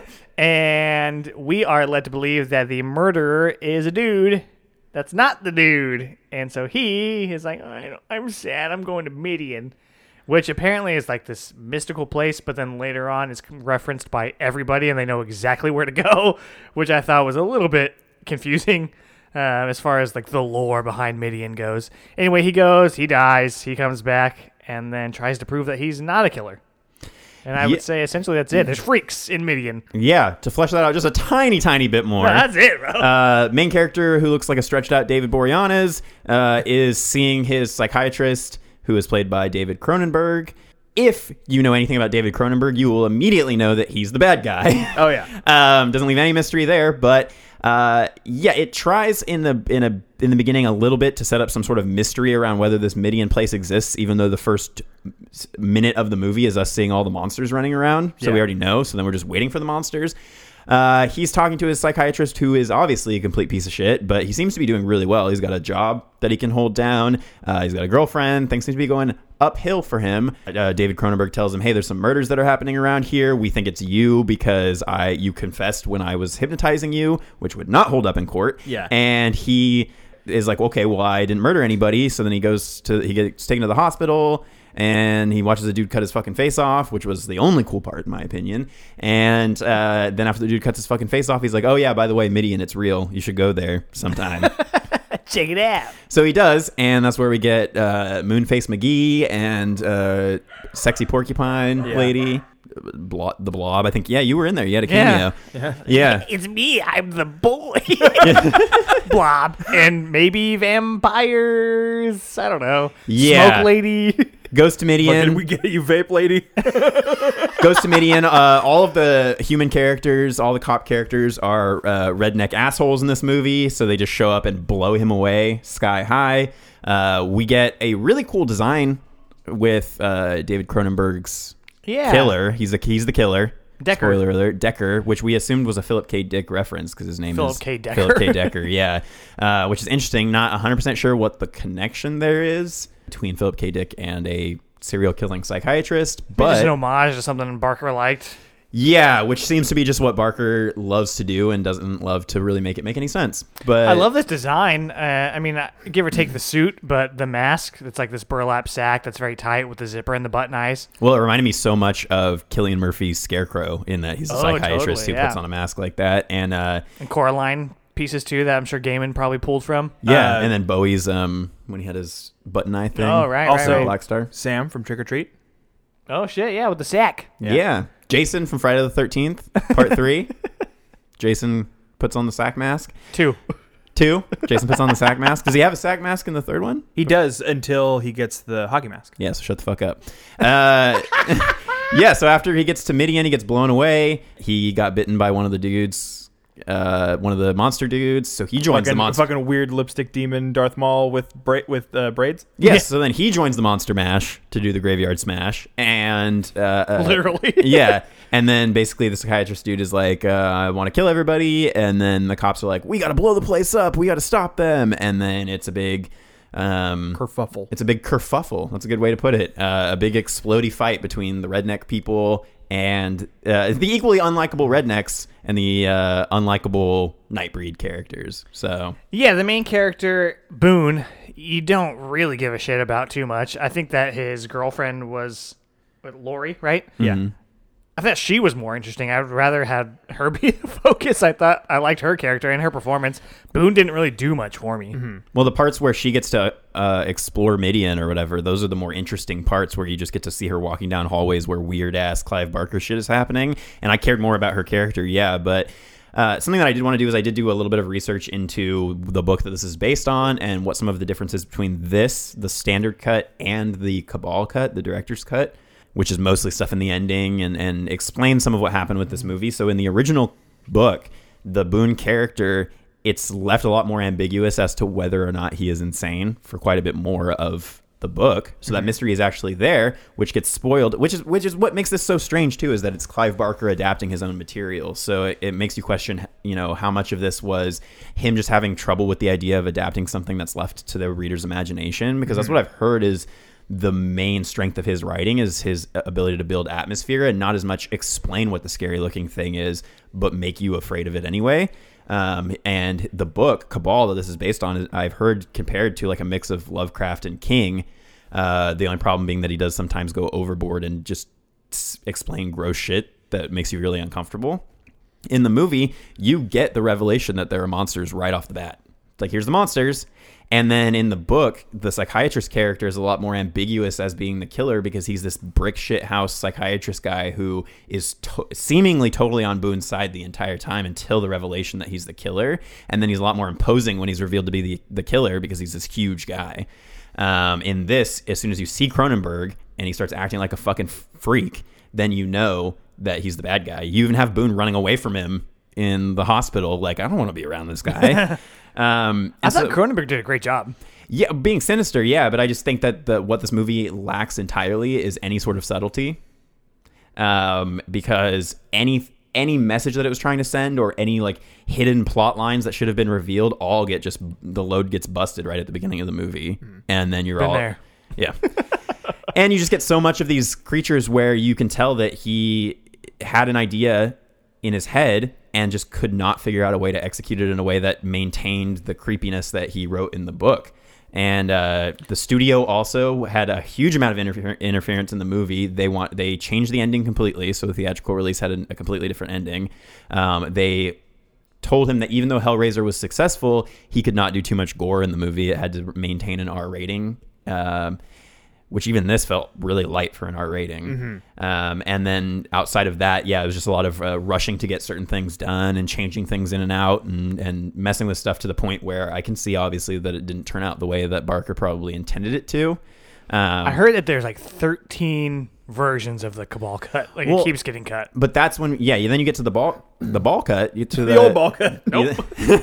the old uh, uh, cabal cut, uh, and in that version, there aren't a ton of differences except a mass overhaul of the ending. And outside of that, it's still a, not a great movie. And so it makes me. Everybody thought I think, oh, this is going to redeem the movie. And yeah, it brought interest back to Nightbreed after such a long time of it having just been considered a bomb because it really bombed. It didn't even make its money back when it came out. So it revitalized that interest, probably for a crowd that at the time was young enough for this to be a nostalgic movie.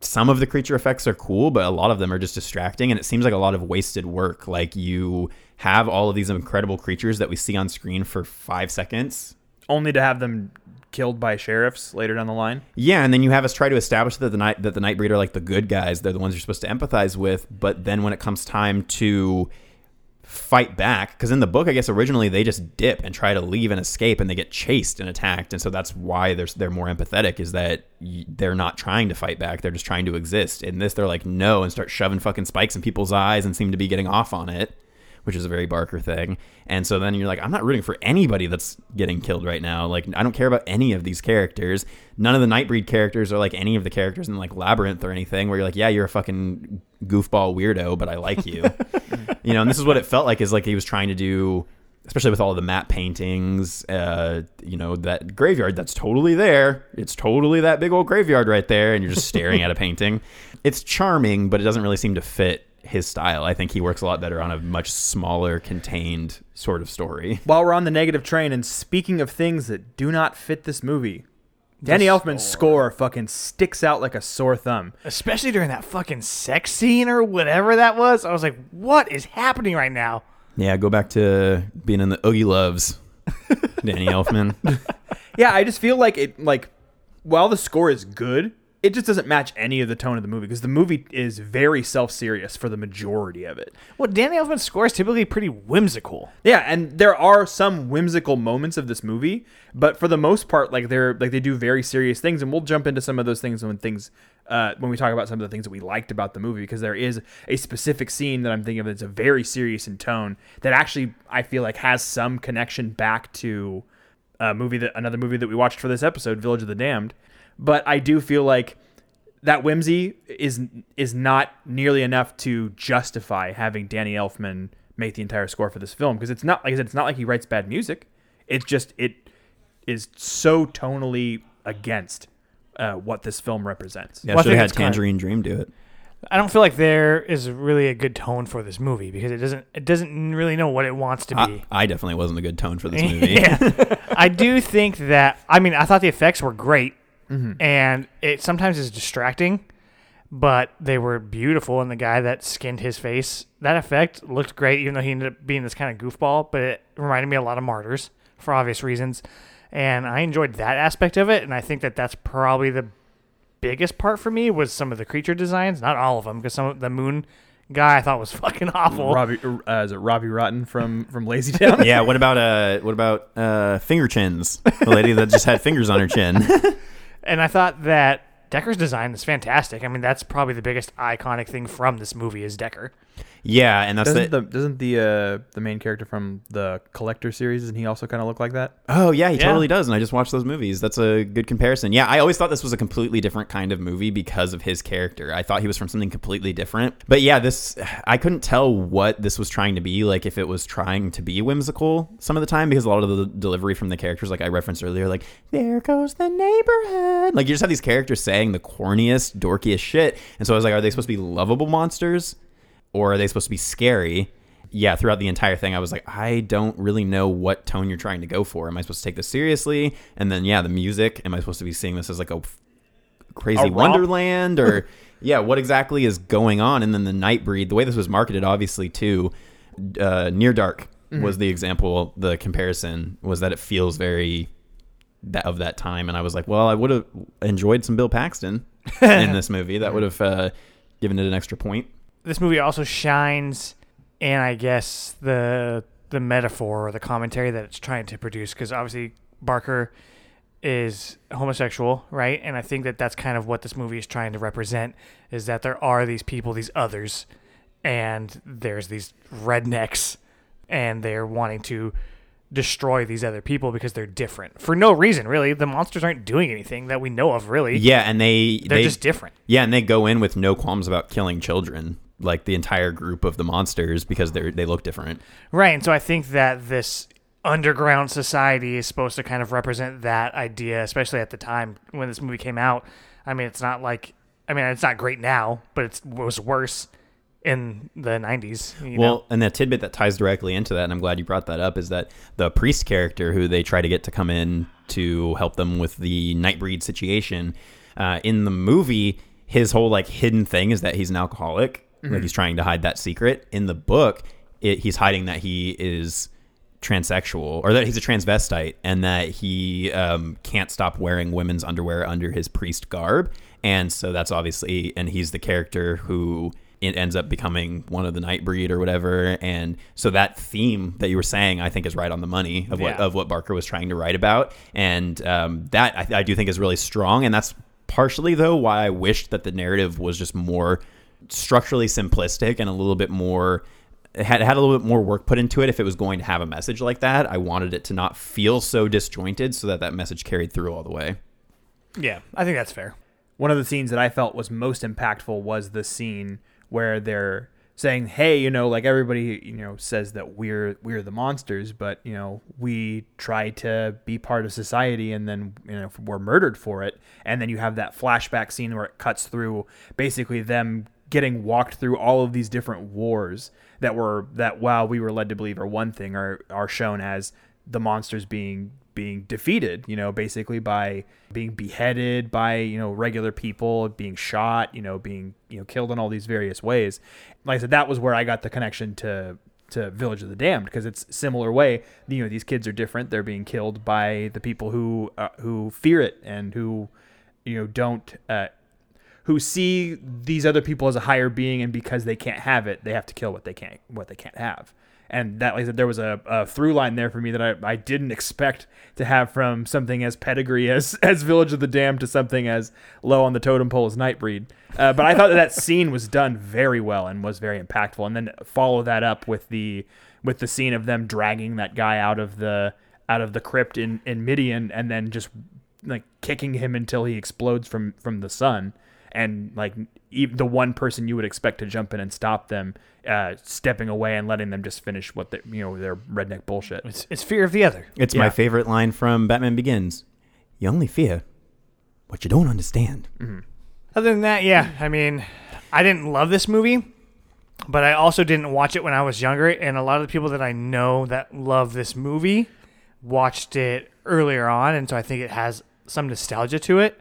And I think that that's part of where the love for this movie comes from. Yeah, because I I've heard even from some of our friends on the Instagram, and I don't want to shame anybody's uh, with their of their opinions, so I'll leave them unnamed. But they were telling me like, "Oh, you didn't like it? Well, it's just one of those movies where you kind of have to ignore the plot." And just, and I'm like, okay, well, that is something that you can do very easily when you're a child because you don't give a shit about the plot. And there are plenty of movies I've watched as an adult where I was like, I did not even remotely understand this movie. So I think, yeah, a lot of it is kids seeing this, and one, it has the charm of having practical makeup effects that would remind kids of like Labyrinth or Dark Crystal.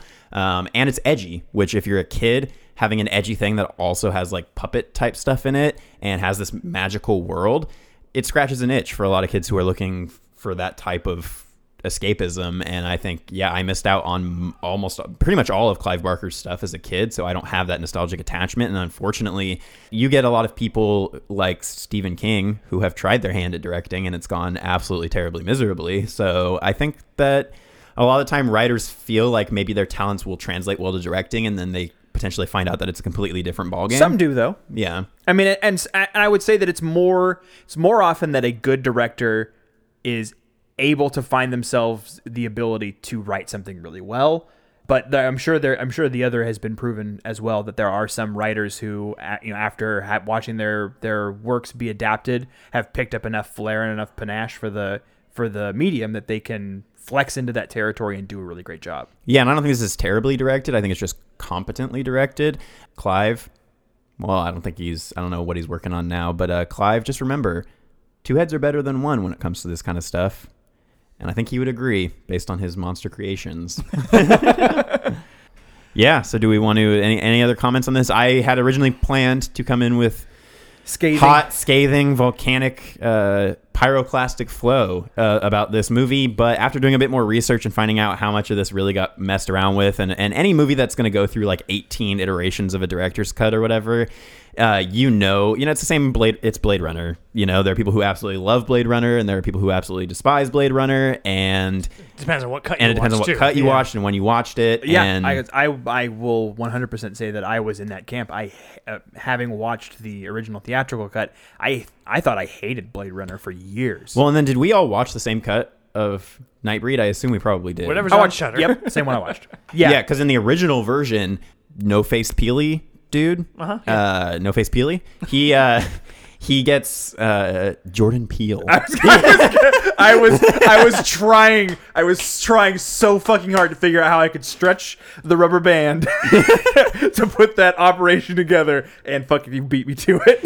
Yeah, his character is um he's either not killed or he is killed, and they changed the whole ending to where then uh the resurrected priest character I think like uses the blood of Baphomet to bring Cronenberg's character back to life, and the last scene is him going like and coming back to life at life at the camera. Boogie boogie. Yeah, and then this version, the director's cut, has him come back to life after the fact. Um, so there was an idea, I guess, for this to be more of a, and this feels at the end very like not sequel baity, but like, hey, there's more if you want it. Yeah, And I guess there was never more. Nevermore. to quote the Raven. Yeah, Let's rate this bad boy. You want to pick uh, this time? yeah. Let's uh let's rate this out of five moonface dudes. I knew you were gonna go moonface dudes. if we're talking about moonface dudes, I would say. No, I would- no, let's do this out of five sexy porcupine ladies. oh, sexy porcupine. I was like, should I be turned on? No, no, no. The answer is no. That's that, that's the thing is I was like watching this. I was like, does Clive Barker think that porcupines are sexy? I don't, I've, ne- I've never looked at a porcupine and been like, man, I wish that thing had titties. A hedgehog, however, though, still no. that was like the original version of Sonic, and, and they were like, oh god, you've got to redesign that. You got to redesign that. I think they should redesign this and put that Sonic in it. yeah, with the fucking human teeth. Ooh. Anyway, so for me, I would say probably a three at at best. I think that the effects were great. I love practical stuff. I've said it on the show more than once, um, and they did a great job. They don't really do a ton for the movie, but I liked looking at him. I thought Decker's design was fantastic, and we see the ripples of that, kind of like what you were talking about with the ripples from Village of the Damned. And I also like the message, although not executed great, that Barker was trying to put into this movie. And I think that because of that, it succeeds really well in that regard. Cool, cool, cool. So for me, I'm gonna give it uh, two and a half out of five. Uh, Robbie Rotten from Lazy Towns, um, and that's uh, s- Moons. strictly for all of the same reasons that you listed. The underlying subtext, if you're able to find it, is is rewarding, and the creature design and the practical effects are, for the most part, pretty excellent. John, you fucked it up. Your bit. JB gives NB an NB for not bad. That's not bad. Yeah, um, I land squarely in the same spot as J Boo over here. Two and a half sexy porcupine ladies and gross moon men. uh, for me, and the two and a half comes strictly out of an A for effort. I do think that The two like- and a half came right out of an A. yeah. Like you said, uh, and not like anything John said, this this movie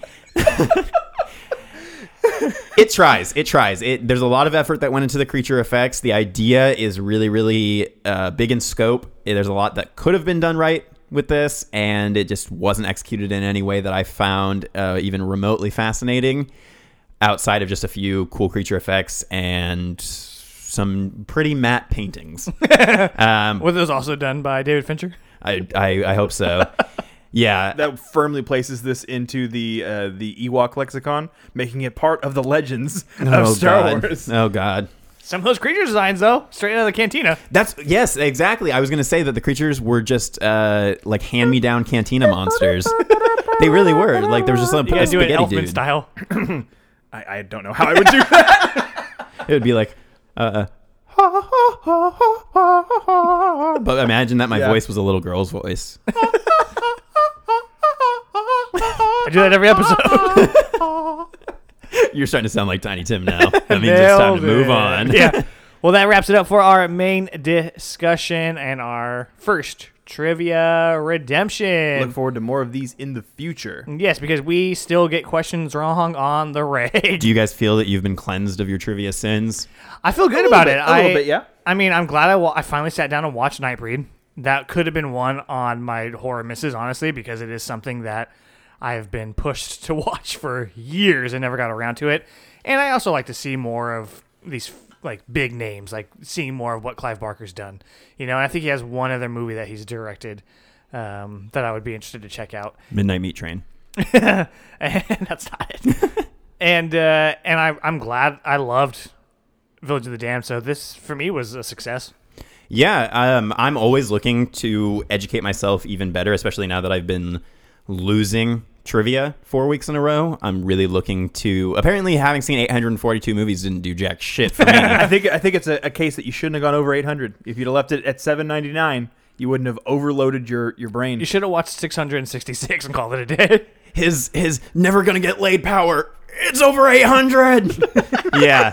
Uh, Did you think it was successful for you? Oh, absolutely. Yeah. I, like I said, I. did it get you off? It got me off. Oh yeah. Yeah, no, I had seen Nightbreed a couple weeks before we decided to do the episode, so I was glad that rather than uh, building it up as this huge tirade I was going to go on, I had a little bit more time to let it sink in and to do some research on it, so I come a little bit more composed. Um, You let it sink into the floor? Yeah, Village of the Damned was one that I just honestly, it had always, oh, both versions had always, always been on my list of need to see this. It's a classic horror movie.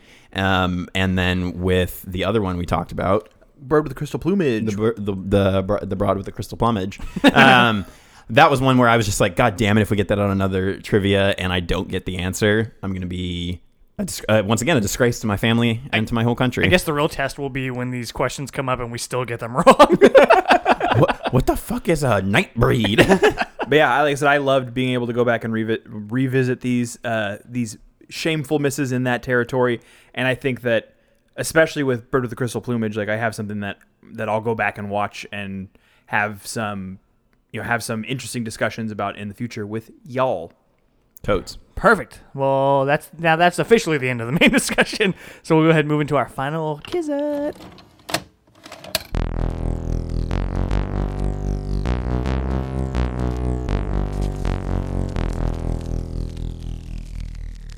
For our final cut this week and for subsequent weeks, we are going to be discussing George R. R. Martin. no, no, no, no, sorry. J. R. R. Tolkien. No, no, no, no, no. George J- B. This is George, George Ernest P. Pow- Worrell. I Yeah, say- Power Tools Worrell. Say, say, I was going to say George Power Tools Romero. yeah, we're gonna be talking about George Romero, the godfather of the, I guess, modern zombie movement. the progenitor, if you will. That's a uh, hundred dollar word. Take that to the bank. Yes. So um, in this first installment of the final cut, we are going to, I think, briefly just go over his early life, early career, um, and then get a little bit into maybe the production of his first film. Um, Night of the Living Dead, which we have talked about before, both on our Patreon bonus episode, Top 5 Zombie Films, at length, and then touched on briefly for its significance to uh, black history and movie history last week. Uh, so we thought, why not just talk a little bit more about the man, the myth, the legend? Um, so I guess I can go ahead and launch us off into some early life of George B. R. R. Tolkien All Romero. Romero. For the record, the A is for Andrew. Nice. uh, yeah, so Romero was born in New York City, borough of the Bronx. Of course he was. Uh, the son of Ann Dvorsky and George Romero, a commercial artist. Um, lots of these uh, directors coming from artist backgrounds, which is always nice to hear. Uh, his mother was Lithuanian, and his father moved from Spain to Cuba. Uh, raised in the Bronx, he would frequently ride the subway into Manhattan to rent film reels to view at his house. Um, it says here he was one of only two people to have reportedly rented the opera based film The Tales of Hoffmann, the other person being the future director Martin Scorsese. Damn. I mean, that's pretty dope. Yeah. I actually always get them confused. They look because so- they and- look and like it- the same person. Yeah, now. like, like later in life, like with the with the big Big-ass gla- glasses. big glasses and, and the silver hair. Absolutely. that's what fool of got silver some foxes. big ass glasses. yeah, His, his face was mostly glasses. Yeah, that's very true. Um, Romero attended attended Carnegie Mellon University in Pittsburgh, so Carnegie Mellon sounds like he was a smarty pants. Um, after graduating college in 1960, Romero began his career shooting short films and TV commercials. I thought this was funny. One of his early commercial films was a segment for Mr. Rogers' Neighborhood, in which Fred Rogers underwent a tonsillectomy. That's so weird. So, I mean, a lot of kids were afraid of getting their tonsils removed when they were youngins. That was a real, real life horror story. So, getting getting his break there. I still have mine. Your, your tonsils? Yeah. There you go. Interesting fact. There you go. Yep, I still have mine as well. I, w- I went in and got all my insides removed. Just a shell of a boy. yep.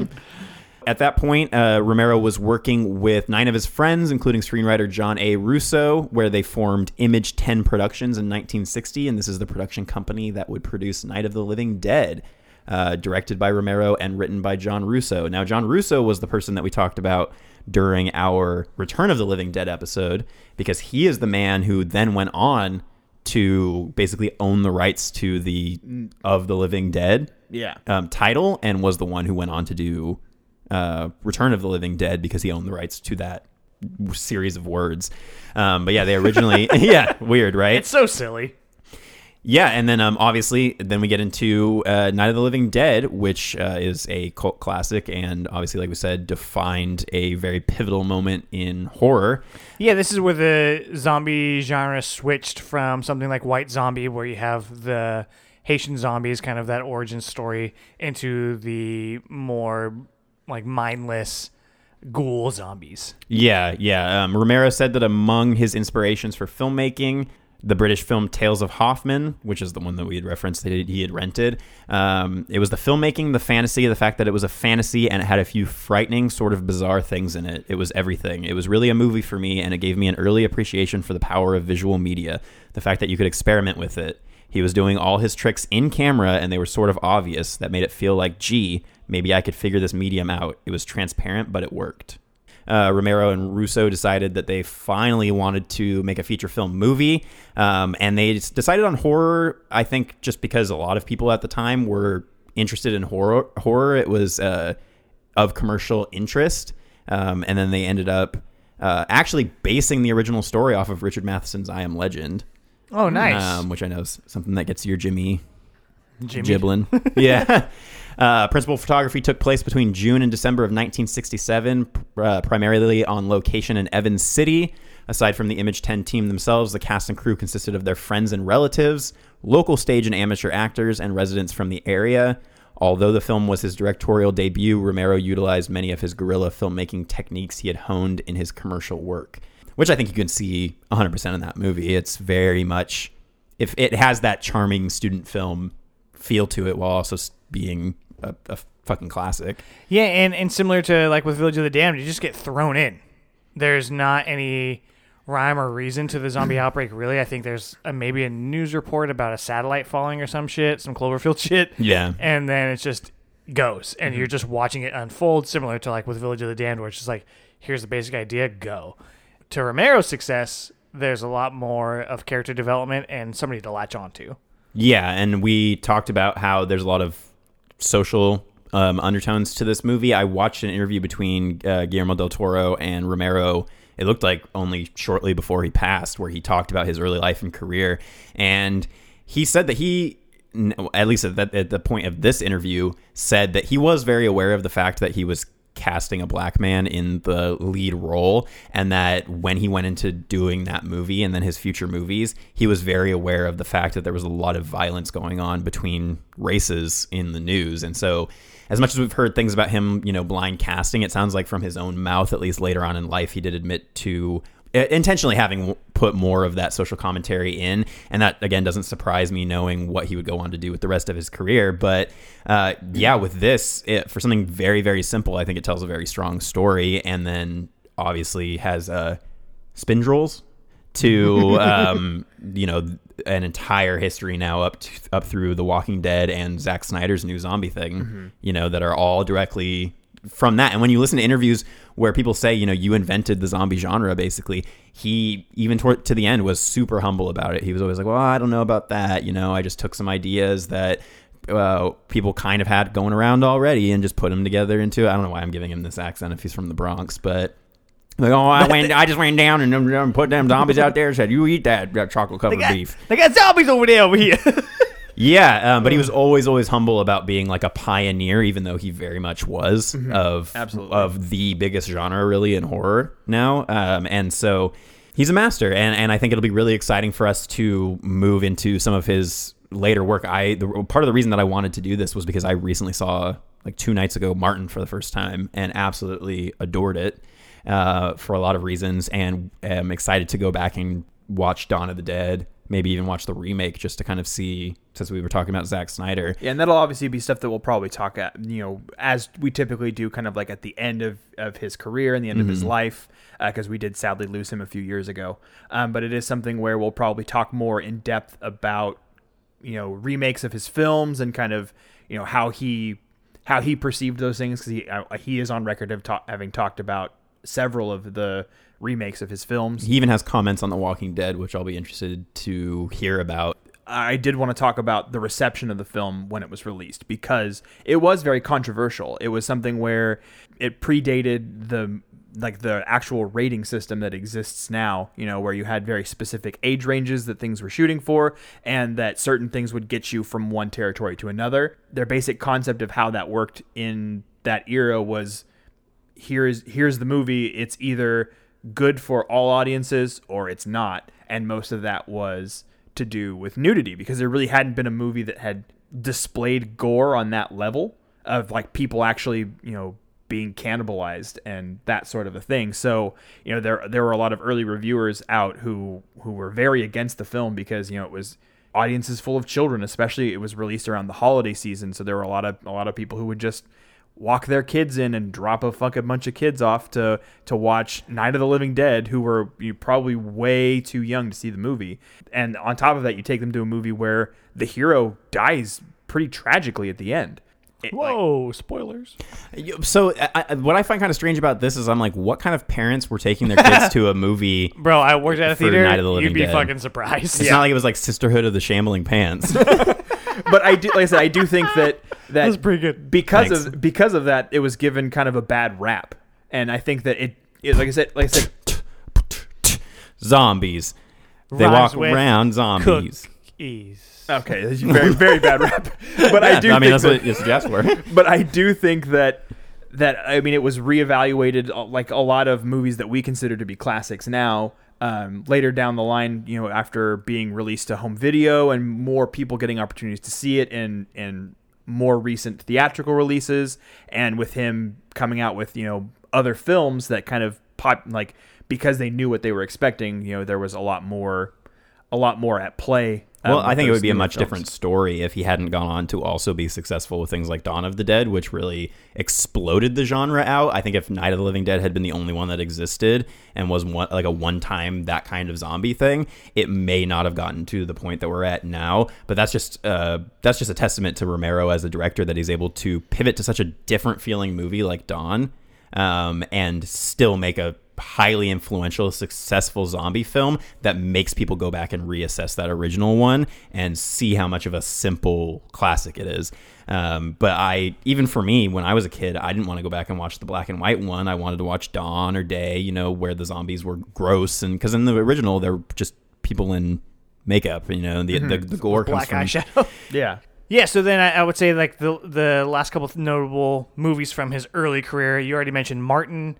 Um, another couple from this early period would be Season of the Witch, not to be confused with Halloween Three: Season of the Witch, um, which I thought was a fucking trip and was my first foray into not zombie Romero. Yeah. Um, I would suggest it. It's fucking weird and it's an experience.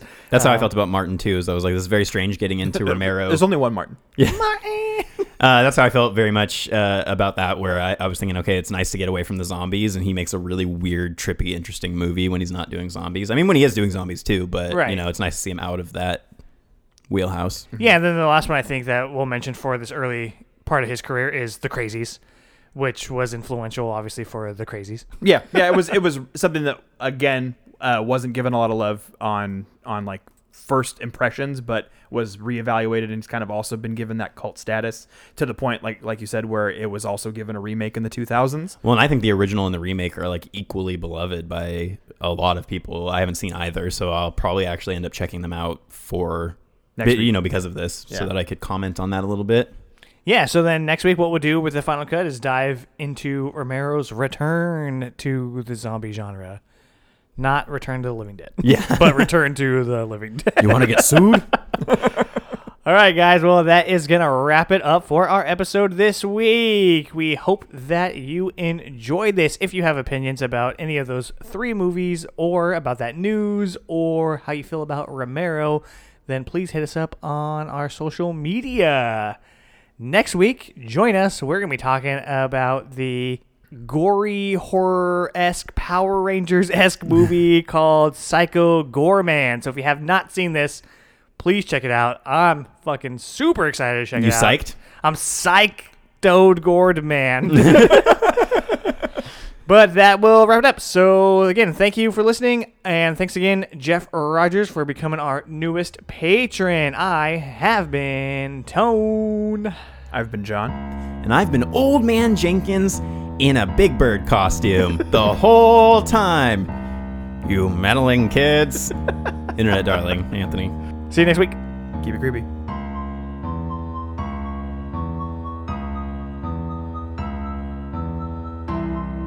For exclusive episodes, early access, merchandise, and to support the show, head over to patreon.com forward slash porcelain peak. Thanks to all our patrons for the support, and special thanks to producers Chloe and Chuck. You can find Porcelain Peak on Apple Podcasts, Google Podcasts, TuneIn, Stitcher, and Spotify. Wherever you listen, don't forget to rate, review, share, and subscribe so you never miss a episode. Special thanks to Roger Jackson for introducing the show and to Randy Greer for composing the Porcelain Peak intro song. All episodes and additional content is written, produced, designed, and edited by the Porcelain Peak team, consisting of Anthony Perez, John Brasher, and Anthony Silva.